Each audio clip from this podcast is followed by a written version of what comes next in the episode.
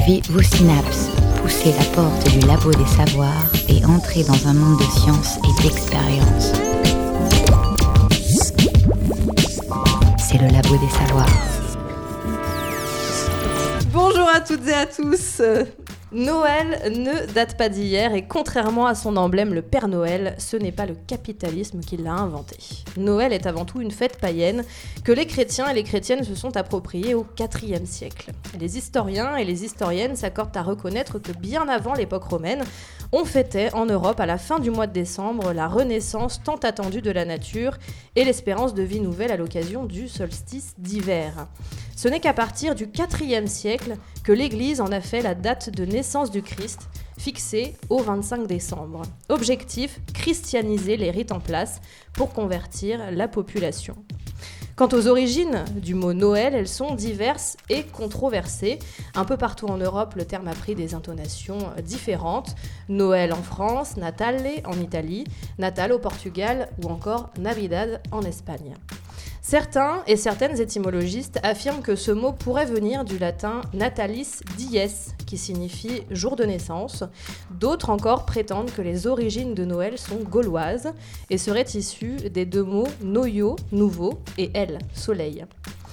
Noël, son sapin, son Père Noël, ses grandes bouffes et sa profusion de cadeaux, des symboles familiers. Mais d'où viennent-ils et comment est-ce devenu un rite À l'occasion des fêtes, le Labo des Savoirs fait un bond en arrière aux origines de Noël, toujours apprécié, mais de plus en plus critiqué. You've been walking 40 miles. What the hell is it you want? You hesitated for a while. You've hardly said it, son. Et ce soir, je suis en compagnie de Dounia 16. Bonsoir, Dounia. Bonsoir. Alors, tu vas nous parler de quoi ce soir? Oh, la bonne question. De quoi je parle déjà? De solstice. Oui, c'est Je parle vrai. du solstice d'hiver. Très bien. Valentin est également euh, avec nous. Bonsoir, Bonsoir. Valentin. Valentin Bonsoir. Brochet, car toi aussi tu possèdes un nom de famille. Je possède effectivement un nom de famille de poisson, pour être plus précis. Exactement. De quoi est-ce que tu vas nous parler, Valentin? Je vais vous parler de, pro- de propulsion euh, spatio-temporelle et de cryptide. Donc oui, ça a un, un lien avec Noël, nous verrons cela plus tard. que de, que de mystère. Célie, de quoi vas-tu nous parler? Alors je vais vous parler de nourriture parce que Noël c'est quand même bien l'occasion de manger et euh, des rites que ça, que- qui sont accompagnés de, de ces repas euh, extrêmement fastes. Et donc Célie, tu, tu as un nom de famille quant à toi? Non, euh, mes parents ont oublié. Et toi aussi, visiblement. Bienvenue à vous toutes et à vous tous. Alors, évidemment, euh, il y a des chroniques, mais il y, a, il y a aussi des gens qui sont autour de la table qui n'ont pas vocation à travailler ce soir, hein, euh, mais qui sont quand même là pour euh, commenter, critiquer, faire du bruit, trinquer. Il y a Paul Pascal. Bonsoir, Paul. Bonsoir, trinquons. Et à côté de toi, Paul, il y a euh, Vassili Moreau. Oh, oh, oh, bonjour les enfants.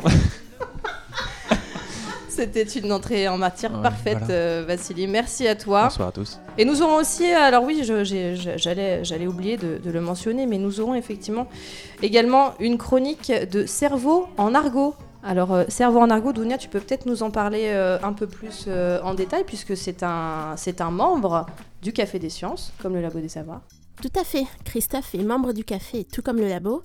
Il est neuroscientifique et auteur de la série d'articles de vulgarisation Le cerveau en argot, accompagné de ses chroniques hebdomadaires La tête dans le cerveau, est diffusée sur Radio Grenouille à Marseille et en podcast. It's high time you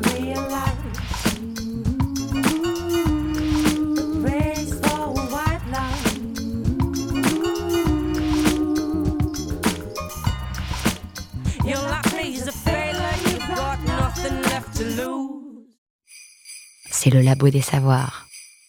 Depuis plus de 15 siècles, les chrétiens et les chrétiennes, évidemment catholiques et protestants, fêtent Noël le 25 décembre. Et si les célébrations se déroulent à cette date, quelques jours après le solstice d'hiver, qui lui est fixé le 21 décembre, ce n'est pas un hasard, n'est-ce pas, Dounia 16 En effet, on peut se poser la question de la pertinence de la date du 25 décembre pour la potentielle naissance de Jésus de Nazareth, car euh, c'est un petit peu ce que représente Noël actuellement pour les chrétiens. est-il vraiment né dans la nuit du 24 au 25 décembre, il y a de cela 2019 ans, entouré de Marie et Joseph? Alors, personnellement, hein, j'étais pas là pour vérifier, mais selon les derniers éléments de l'enquête, Jésus ne serait pas né un 25 décembre à minuit. Je suis désolée et navrée de vous décevoir. La date du 25 décembre aurait été choisie car à proximité de celle du 21 décembre, date du solstice d'hiver. Et c'est ça qui va nous intéresser aujourd'hui. Bien avant Jésus, il existait des fêtes qui se déroulaient au solstice pour fêter le retour du soleil.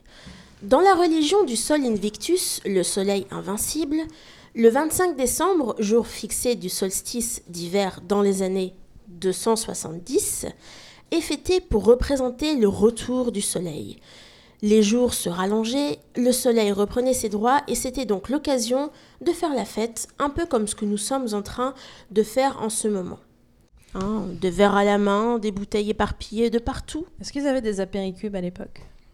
Écoutez, je vais demander à nos envoyés spéciaux, en direct sur place, ne quittez pas. Durant la christianisation de l'Empire romain un siècle plus tard, vers 380, la date du 25 décembre a été choisie par Théodose, premier du nom, pour la naissance du Christ. Elle deviendra peu à peu une importante fête chrétienne qui deviendra plus importante que celle de Pâques. La religion de Sol Invictus fut interdite et remplacée par le christianisme, faisant du 25 décembre la fête officielle de Jésus. Après, ce qu'on peut se poser comme question, c'est pourquoi le solstice? En dehors du fait qu'il nous reste euh, que quelques jours avant Noël pour aller acheter les cadeaux, faire les courses, que c'est pas du tout comme un compte à rebours et qu'il faut pas du tout se précipiter dans les magasins. hein. ne faites surtout pas ça chez vous. hein. On va plutôt parler d'astronomie et de plans célestes. Alors je rappelle quand même, petit point, à toutes et à tous, que la Terre tourne bien autour du Soleil, et non pas l'inverse, et qu'elle tourne en 365 jours à peu près. Il est bon de le rappeler également que la Terre est ronde et qu'elle tourne sur elle-même en un peu plus de 24 heures. Pas d'objection, tout le monde est d'accord à ce niveau-là Oui. Jusque-là, ça va. Très bien. Eh bien, voyez-vous, c'est le fait que la Terre tourne autour d'elle-même qui sera décisif pour la suite, car c'est elle qui va provoquer les saisons. Imaginez la Terre comme une espèce de toupie qui tourne sur elle-même, mais au lieu de tourner sur un axe parfaitement vertical, son axe est décalé d'environ 23 degrés. Cela a pour conséquence que les hémisphères nord et sud ne sont pas éclairés de la même façon, d'où des saisons est différente dans l'hémisphère nord et l'hémisphère sud. L'inclinaison de l'axe de rotation de la Terre étant donc de 23 degrés, fait qu'en hiver, le Soleil passe très bas sur l'horizon et il n'y a que quelques heures où on a moins de 12 heures d'ensoleillement. Le jour où le Soleil est le plus bas dans le ciel correspond donc au solstice d'hiver et inversement, lorsque le Soleil est le plus haut possible dans le ciel, c'est le solstice d'été. Et dans cette progression des jours qui rallongent ou qui diminuent, il y aura un moment dans l'année où nous aurons autant de temps d'ensoleillement que de nuit, et ce sera les équinoxes de printemps et d'automne. Alors, équinoxe, Quelque chose à voir avec euh, le cheval? Pas du tout Agathe Petit. C'est un nom de médicament, non? Non plus Vassili Moreau. Alors, je, vous voyez que je call out les gens qui disent n'importe quoi. Équinoxe. Non, c'est qu'il y a euh, autant de nuits que de jours, non? Eh bien, voilà la parole de la raison. Bravo, Valentin Brochet.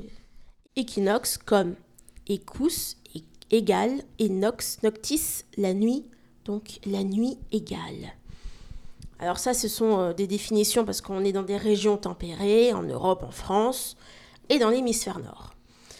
Vous n'êtes pas sans savoir que tout est inversé dans l'hémisphère sud. L'équinoxe de printemps arrive en septembre, le solstice d'été en plein mois de décembre, et c'est pour ça que les Australiens et les Australiennes passent Noël en bikini.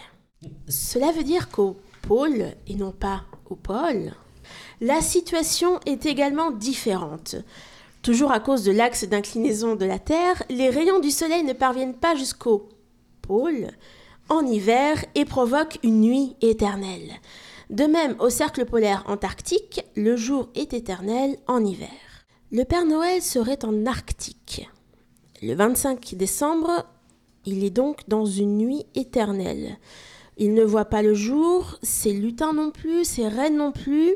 Donc au moment de distribuer les cadeaux, le Père Noël est probablement en profonde dépression, ce qui peut expliquer sa consommation d'alcool.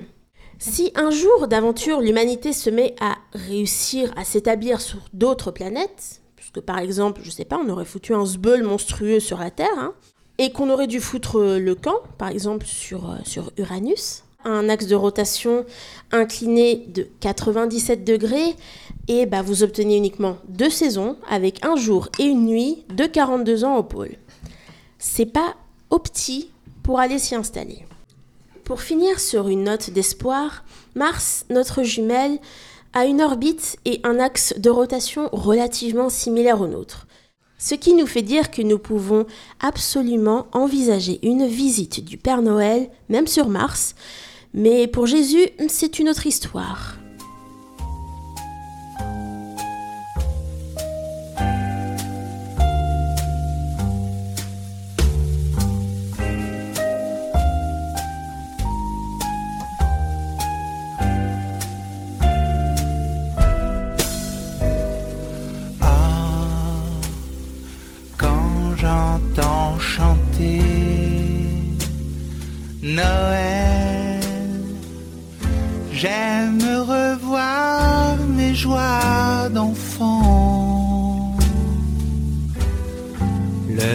Sapin scintillant, la neige d'argent, Noël, mon beau rêve blanc.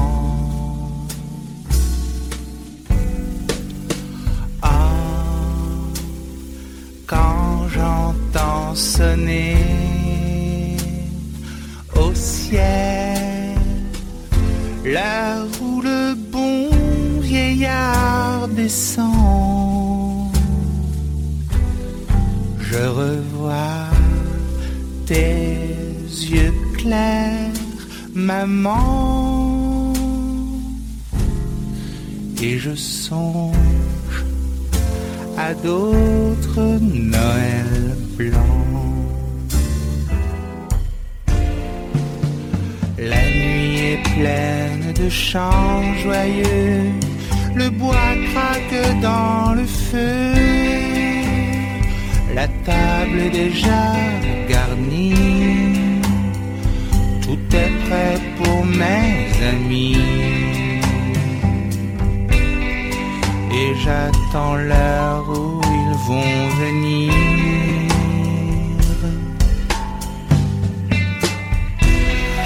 En écoutant tous mes souvenirs.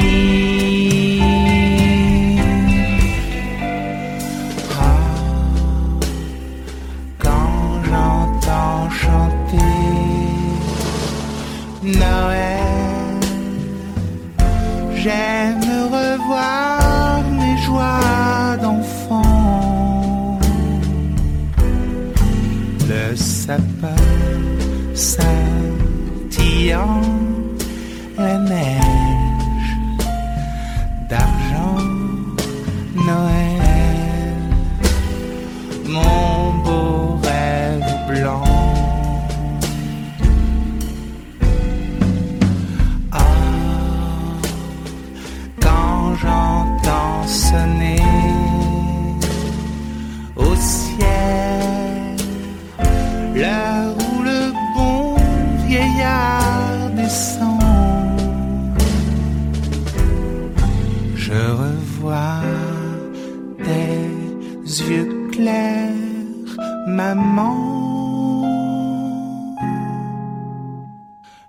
je songe à d'autres Noël blancs.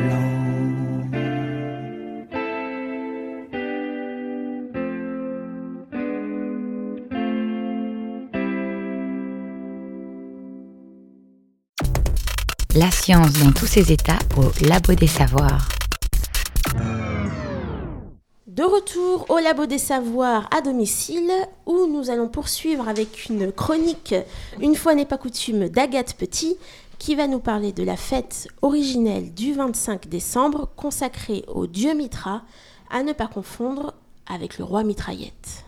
Waouh Alors je ne m'attendais pas du tout à ce lancement, Dounia, mais j'en suis absolument ravie. Peut-on parler de fête originelle? C'est un peu euh, la question que l'on se pose ce soir. Le seul évangéliste finalement à avoir évoqué la, nativité, hein, la naissance de, Jésus, euh, c'est Luc. Et il ne donne aucune date de naissance pour le Christ. Les rares éléments permettent d'estimer que la, que la naissance a probablement eu lieu vers l'an 5 ou 6 avant notre ère, mais sans qu'un jour précis soit connu. D'ailleurs, pour les premiers chrétiens et chrétiennes, la fête de Noël n'existait tout simplement pas. La seule qui comptait, c'était Pâques, la fête de la résurrection. C'est seulement vers 330 que Noël a commencé à être fêté à Rome le 25 décembre. Alors pourquoi cette date? Dounia, tu nous as expliqué euh, tout à l'heure que la période correspondait aux fêtes saturnales païennes. Ce que tu ne nous as pas dit en revanche, et c'est normal car c'est l'objet de ma chronique, c'est que le 25 décembre correspond à la naissance non pas du Christ, mais de Mitra, divinité issue d'un culte monothéiste mésopotamien bien antérieur au christianisme. Le premier exploit de Mitra, qui s'est créé lui-même à partir de la roche des cavernes, selon la, croyance, selon la légende, ça a été de vaincre, à peine né, un taureau aussi furieux que puissant. Le mitraïsme rend donc un culte au taureau et non pas à l'ornithorynque, c'est vrai que peu de gens rendent culte à l'ornithorynque. D'ailleurs, pour certains historiens et historiennes, évidemment, la corrida, qui est encore pratiquée en Espagne et dans le Pays basque de nos jours, en est une lointaine survivance. Culte initiatique et à mystère, le mitraïsme s'appuie sur une théologie cosmique. Il se caractérise par la révélation de rites réservés aux seuls initiés.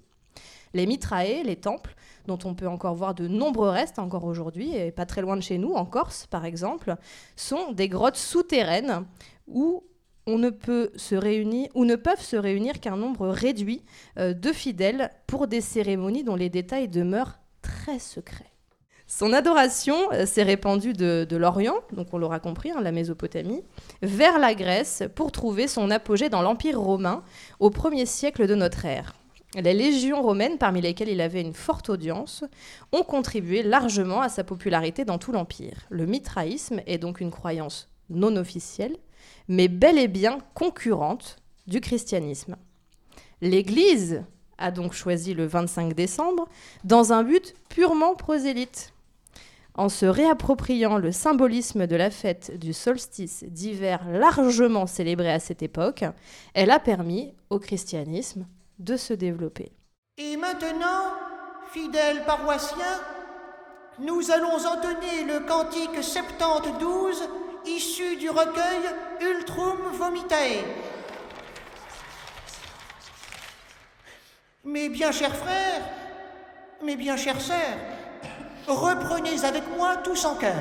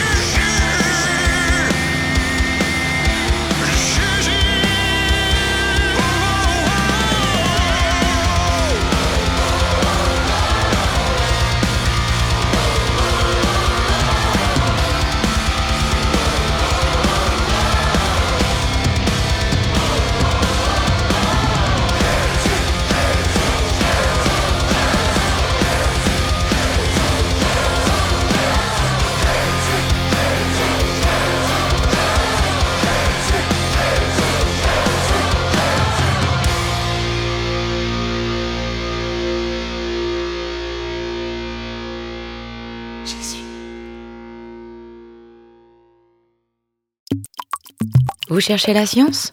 Ne quittez pas, ne quittez pas, ne quittez pas. De retour chez Dunia au Labo des Savoirs pour parler de Noël. Petite reprise avec ce- après cette musique d'Ultra Vomit, je vous propose une petite question. Nous en avons déjà parlé à Péricube. Euh, question très simple euh, que je pose tout de suite. Une olive à gagner, encore une fois. Quels étaient.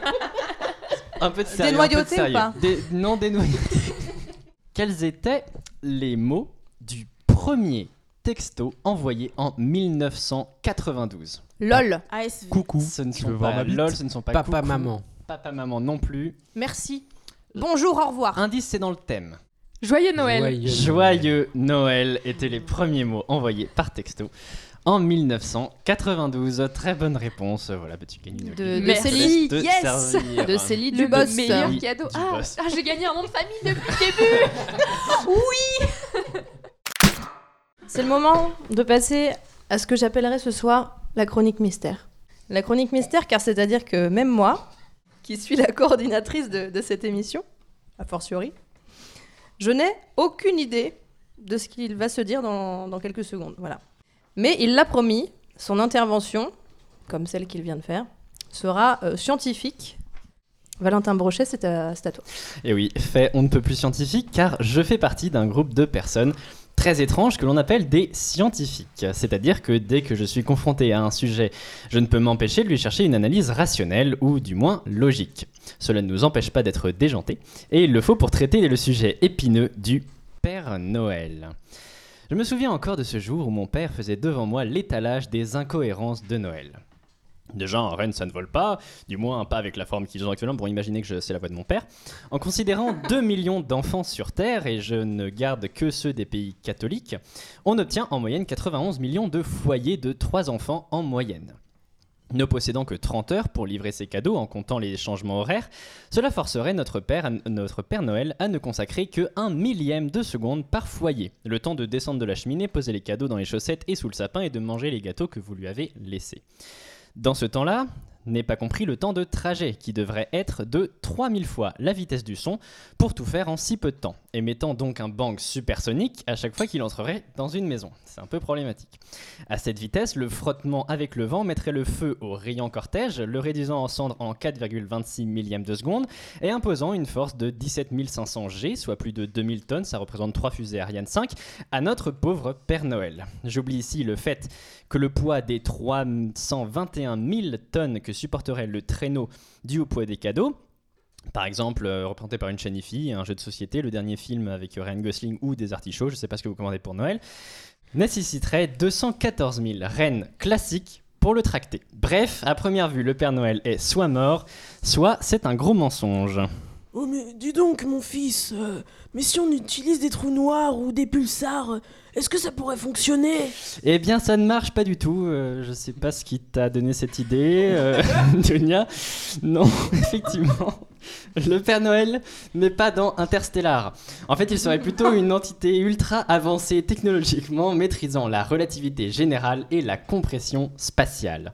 En effet, selon la théorie de la relativité générale, plus on va vite, plus notre temporalité est ralentie. C'est ce qui se passe dans Interstellar, mais pas dans Star Wars. Désolé, mais Anakin arriverait avec euh, 3000 ans de décalage horaire s'il se déplaçait en vitesse lumière. Et de ce fait, un Père Noël approchant la vitesse de la lumière aura tout son temps et pourrait effectuer la distribution en moins de 30 heures. Le souci reste le frottement de l'air et la pression d'accélération. Je vais donc reprendre un space opera bien plus scientifique que Star Wars, Star Trek, et son légendaire champ de distorsion, principe nous permettant de déplacer à la vitesse de la lumière sans même bouger, mais surtout de ne pas subir le frottement. Ce principe consiste à contracter l'espace en avant et à le dilater en arrière. Ainsi, ce sera l'espace autour de nous qui se déplace et non le traîneau qui va à une vitesse folle. Cette technologie est notre seul espoir de voyager au-delà du système solaire, mais ce sacré Père Noël la garderait pour lui tout seul. Cette technologie est notre seul espoir de voyager au-delà du système solaire, mais ce satané Père Noël la garderait pour lui tout seul. Cette technique lui permettrait d'aller à une vitesse énorme sans brûler, ni provoquer de bancs supersoniques très discrets, et ainsi de finir sa tournée dans les temps. Alors vous pourriez me demander du coup à quoi servent les rennes volants? À quoi servent les rennes volants? C'est vrai, il ne servirait à rien puisque le traîneau n'a plus aucune raison d'être tracté. Cependant, l'idée a le mérite d'être originale, mais si l'on peut argumenter que les rennes sont des cryptides, des espèces inconnues mais que l'on suppose exister mais introuvables, ce qui désamorce la bombe, il paraît impossible, tenant compte de l'anatomie supposée des rennes, que ces derniers puissent voler. En réalité, les animaux du Père Noël euh, seraient plutôt apparentés au sombral de Harry Potter, qui reste malgré tout une impasse évolutive Concernant le petit nez rouge de Rudolph, il s'agirait simplement de bioluminescence, on ne peut plus basique. Le Père Noël serait donc extrêmement avancé technologiquement, normal puisqu'il est immortel, ou alors issu d'une civilisation extraterrestre. Dans tous les cas, j'espère que vous avoir convaincu de l'intérêt de la science pour le traitement des sujets d'actualité, en espérant que vous réussirez à observer les déformations spatio-temporelles du Père Noël en restant éveillé le 25 décembre prochain. Hmm. Merci beaucoup, Valentin. Excusez-moi, je, je finis ma chips. C'est la catastrophe. Dans cette émission, on a tué une religion antérieure au christianisme, on a tué le christianisme. Il vient de nous péter Star Wars, Star Trek et Harry Potter. Ah, j'ai- pas- pas vraiment pété- pas Ah pété- si, Star Wars, j'ai tu pas l'as très très Star nettement Trek. pété. Ah oui, Star Wars, je l'ai Trek. pété, mais ça, euh, niveau scientifique, Star Wars, ça tient pas la route. Eh ben, Star Trek, en revanche. Il faut après, voilà. interdire cette émission au moins de 18 ans. C'est indispensable. En revanche, le Père Noël euh, peut exister, hein, ça, euh, ça je n'ai jamais dit le contraire, c'est même euh, très probable. Oui, mais sans reine. Sans reine. Enfin, il peut y avoir les reines, mais ils servent à rien.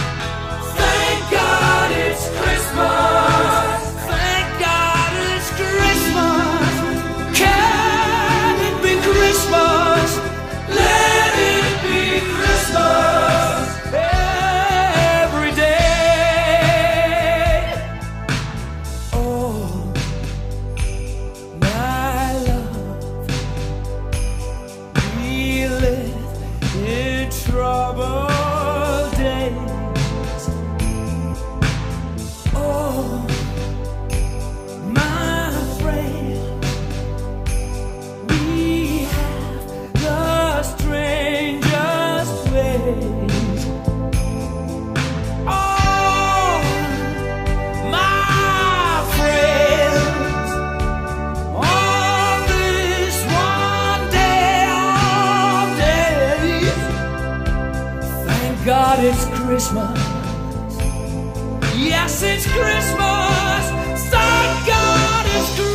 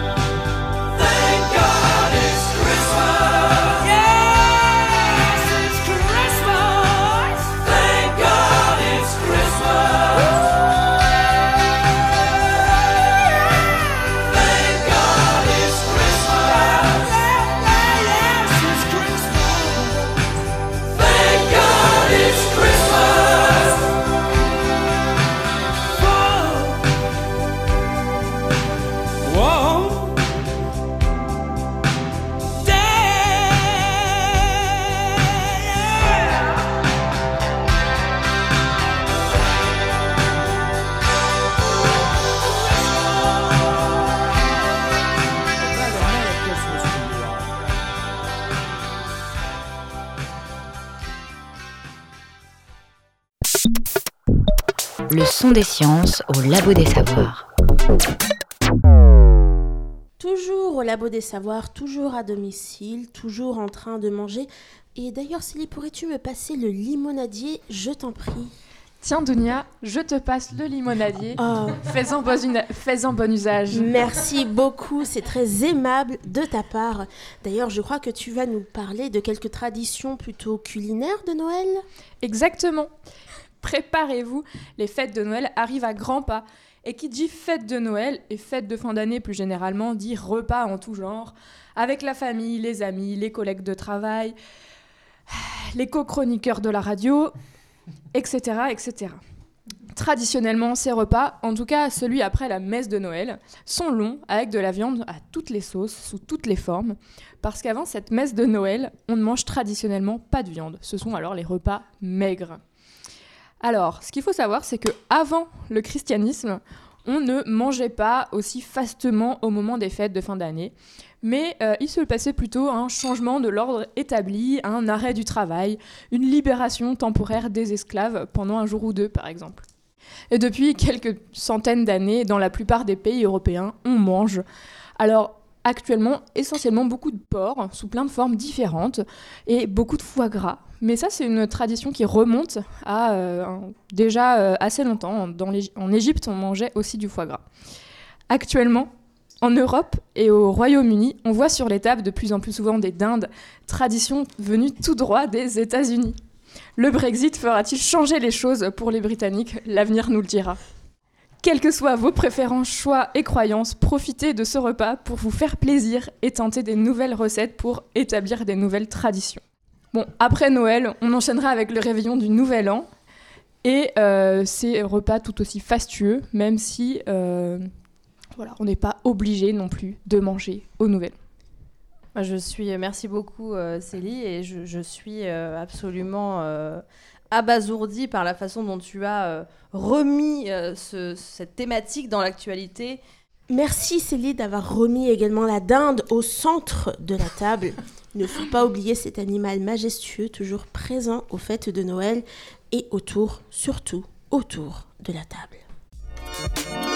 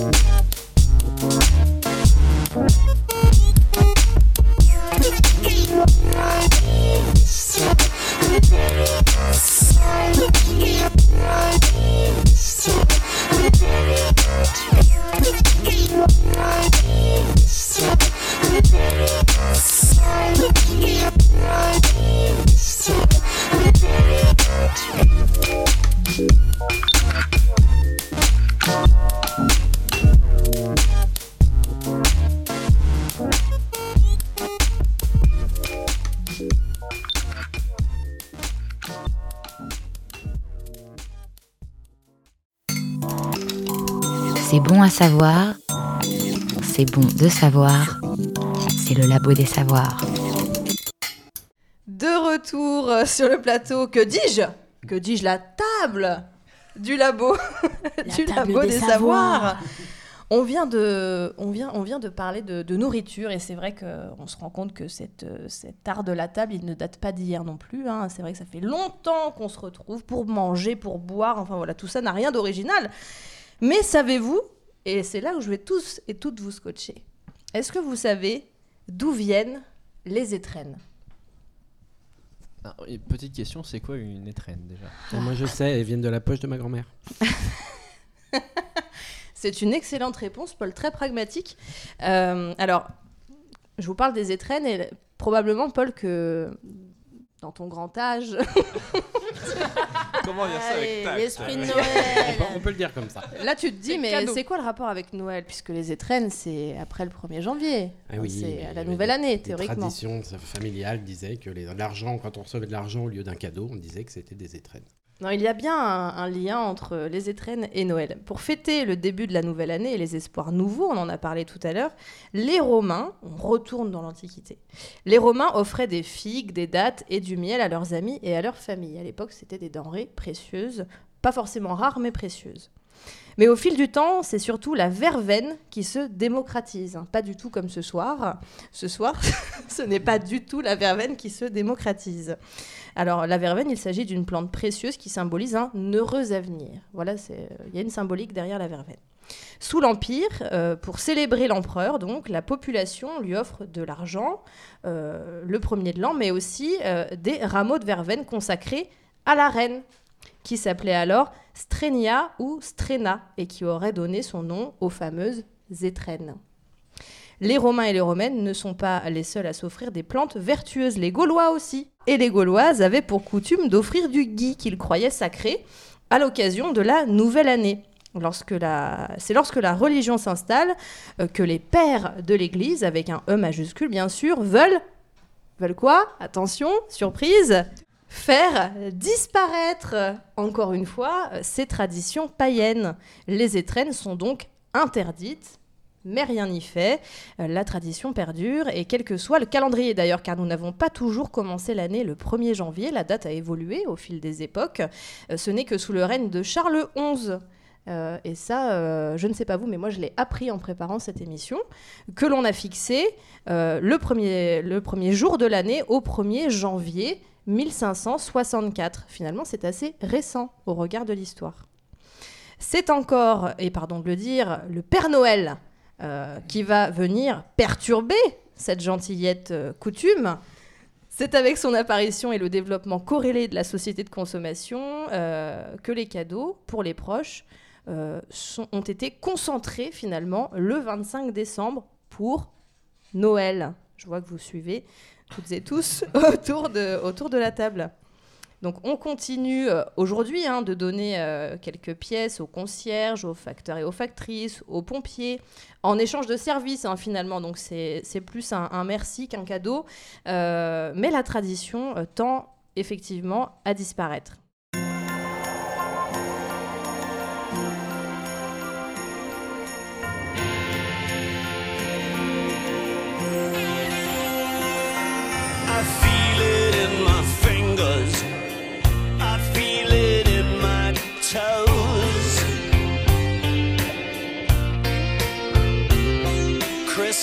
Is all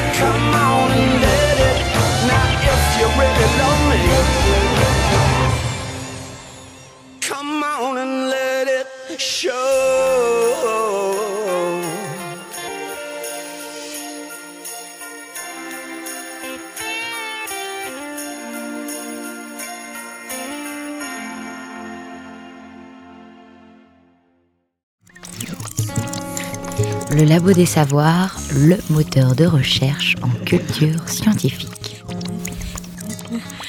On termine comme promis cette émission avec la chronique numéro 82 de la tête dans le cerveau, où Christophe Rodeau va nous conter une histoire de cerveau, mais de saison. And one of the great things about the human species is that we have this remarkable organ, the brain. La tête dans le cerveau. Biologie, cervelle, synapses, neurosciences, physique. The human brain really is the most unique gift of our species. Avec Christophe Rodeau. À l'approche des fêtes de fin d'année, certaines personnes peuvent ressentir de la joie, voire de l'excitation à la vue des illuminations dans les rues, de l'odeur du sapin dans la maison ou à l'écoute d'un air musical de Noël. Ce phénomène étrange est appelé l'esprit de Noël. La tête dans le cerveau.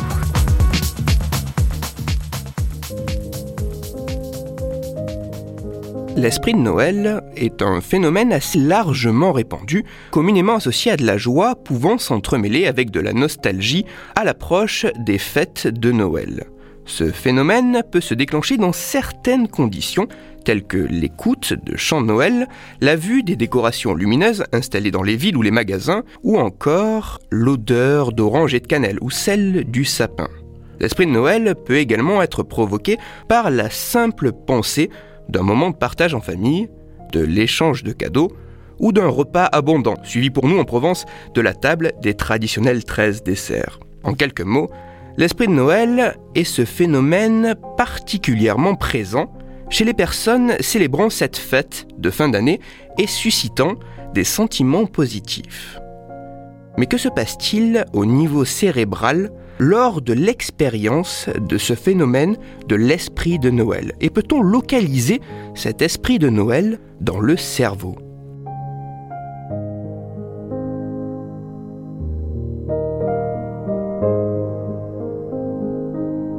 Afin d'essayer de localiser l'esprit de Noël dans le cerveau, des chercheurs danois ont réalisé en 2015 une étude sur 20 participants. Parmi ces participants, la moitié étaient des personnes ayant l'habitude de fêter Noël et associant cette période avec des sentiments positifs.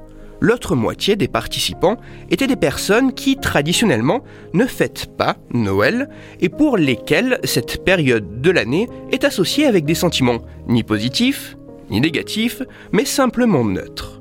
Dans cette étude, les participants, placés dans une machine IRM, avaient pour tâche de regarder des images. Ces images pouvaient être de deux types. Soit des images sur le thème de Noël, comme la photographie d'une rue illuminée de décorations de Noël, ou la photographie d'une assiette avec des biscuits en forme de sapin sur une table décorée, soit des images avec des formes et des caractéristiques similaires aux images sur le thème de Noël, mais dépourvues de tout symbole de cette fête. Il était donc possible de retrouver des photographies de rue, mais cette fois-ci sans aucune illumination de fête, ou des photographies de biscuits, mais avec des formes moins évocatrices que celles de sapins et présentées dans des assiettes sur des tables quelconques. Si je résume, cette expérience a été réalisée à la fois avec des participants fêtant Noël et associant cette période avec des sentiments positifs, mais aussi avec des participants ne célébrant pas cette fête de fin d'année et n'associant pas cette période avec des sentiments positifs ou négatifs. Qu'ils éprouvent ou non l'esprit de Noël, chaque participant a été placé dans une machine IRM où des images leur étaient alors présentées. Ces images pouvaient être des images neutres ou des images sur le thème de Noël. L'idée des scientifiques étant qu'à la vision des images sur la thématique de Noël, les personnes célébrant cette fête et associant cette période avec des sentiments positifs éprouveraient le fameux esprit de Noël. Esprit de Noël que les scientifiques pourraient essayer de localiser dans le cerveau à l'aide des mesures effectuées par la machine IRM. Les chercheurs précisant qu'aucun lait de poule ou pain d'épices n'a été consommé durant l'expérience, les résultats de cette étude sont très intéressants.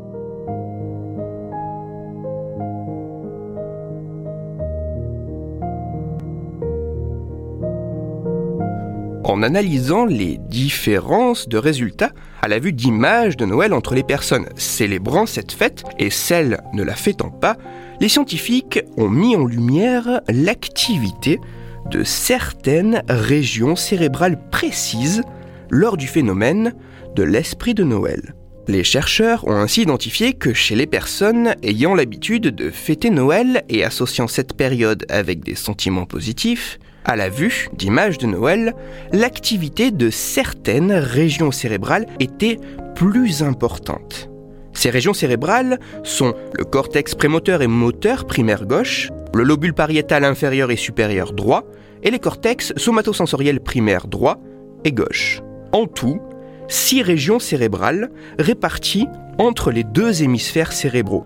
En tout, six régions cérébrales qui ont été associées entre autres fonctions au fait de vivre des émotions partagées avec d'autres personnes, à l'expérience de spiritualité et à la récupération d'informations pour les interactions sociales. En tout, six régions cérébrales qui pourraient sous-tendre le phénomène de l'esprit de Noël. En conclusion, L'esprit de Noël, qui est ce phénomène, associant des sentiments positifs à l'approche des fêtes de fin d'année, semble pouvoir s'étudier scientifiquement. Des chercheurs ont ainsi montré qu'au niveau cérébral, la vue d'images de Noël pour des personnes célébrant cette fête et y associant des sentiments positifs pouvait modifier le fonctionnement de certaines régions cérébrales ces régions participant notamment à des fonctions tournant autour des émotions, de la spiritualité et des interactions avec l'autre. Plus qu'un simple phénomène subjectif, l'esprit de Noël semble pouvoir modifier l'activité de certaines régions cérébrales. Plus qu'un simple phénomène subjectif, l'esprit de Noël semble, d'une certaine manière, pouvoir être localisé dans le cerveau. Avant de passer à un conseil lecture, plusieurs remarques. Premièrement, il est toujours important de rappeler qu'aussi intéressant que puissent être les résultats d'une étude scientifique, pour que les conclusions de cette étude soient réellement prises en considération, il faut que ces mêmes résultats soient retrouvés, reproduits par d'autres chercheurs dans d'autres laboratoires. Deuxièmement, il est bon de garder en tête que l'IRM fonctionnel, qui est la technique d'imagerie cérébrale utilisée dans l'étude sur l'esprit de Noël, ne mesure qu'indirectement l'activité cérébrale et que les images obtenues ne sont que le fruit d'une reconstruction informatique à partir de deux conditions que l'on soustrait. Nous sommes bien loin d'une simple photographie des zones actives dans le cerveau lorsque l'on réalise une tâche particulière. Et dernièrement, on peut, à raison, se demander l'utilité de s'intéresser aux personnes éprouvant l'esprit de Noël, d'autant plus lorsque l'on sait que cela ne représente qu'une partie de la population humaine. Plus que le simple fait d'appréhender un peu mieux le fonctionnement du cerveau dans ces conditions précises, étudier l'esprit de Noël pourrait également permettre de comprendre et potentiellement d'aider les personnes pour qui ces moments de l'année sont associés à de forts sentiments négatifs et au sens plus large, étudier l'esprit de Noël permet également de comprendre un peu plus comment une pratique culturelle, qu'elle soit culturelle ou non, peut impacter le fonctionnement cérébral. Il semble donc important et très intéressant que d'autres études puissent s'intéresser à d'autres traditions festives. Toutes les références de ma chronique se trouveront sur mon site Cerveau en argot. Et pour approfondir la chronique d'aujourd'hui, je vous renvoie vers un article disponible gratuitement sur Internet. Cet article a pour titre L'esprit de Noël est-il visible dans le cerveau? Il est écrit par Lise Loumet et il est à lire sur le site scienceetavenir.fr. Pour discuter science et cerveau, vous pouvez me retrouver sur Twitter, Christophe-Rodo, R-O-D-O, sur la page Facebook de La tête dans le cerveau et sur mon blog Cerveau en argot. Je vous rappelle que si vous, auditeur, vous avez des questions ou des sujets dont vous voudriez que je parle, n'hésitez pas à me le faire savoir directement sur mon compte Twitter, sur la page Facebook ou par mail à l'adresse la tête dans le cerveau gmail.com et j'essaierai d'y répondre dans une future chronique. Christophe Rodeau. La tête dans le cerveau.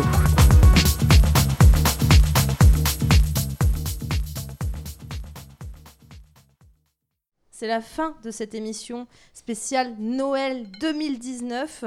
Euh, merci à toutes et à tous évidemment de, l'avoir suivi. N'hésitez pas à la commenter, hein, euh, comme c'est une émission un petit peu spéciale dans laquelle on s'est fait plaisir, hein, on, on va pas vous mentir, et à mon avis vous l'avez largement, euh, largement senti. Voilà, en tout cas, faites-vous plaisir, bon appétit, excellente euh, fête de fin d'année à toutes et à tous. On se retrouve évidemment au mois de janvier euh, avec une nouvelle programmation et, euh, et plein de, et plein de bonnes choses pour vous. À très bientôt au Labo des Savoirs.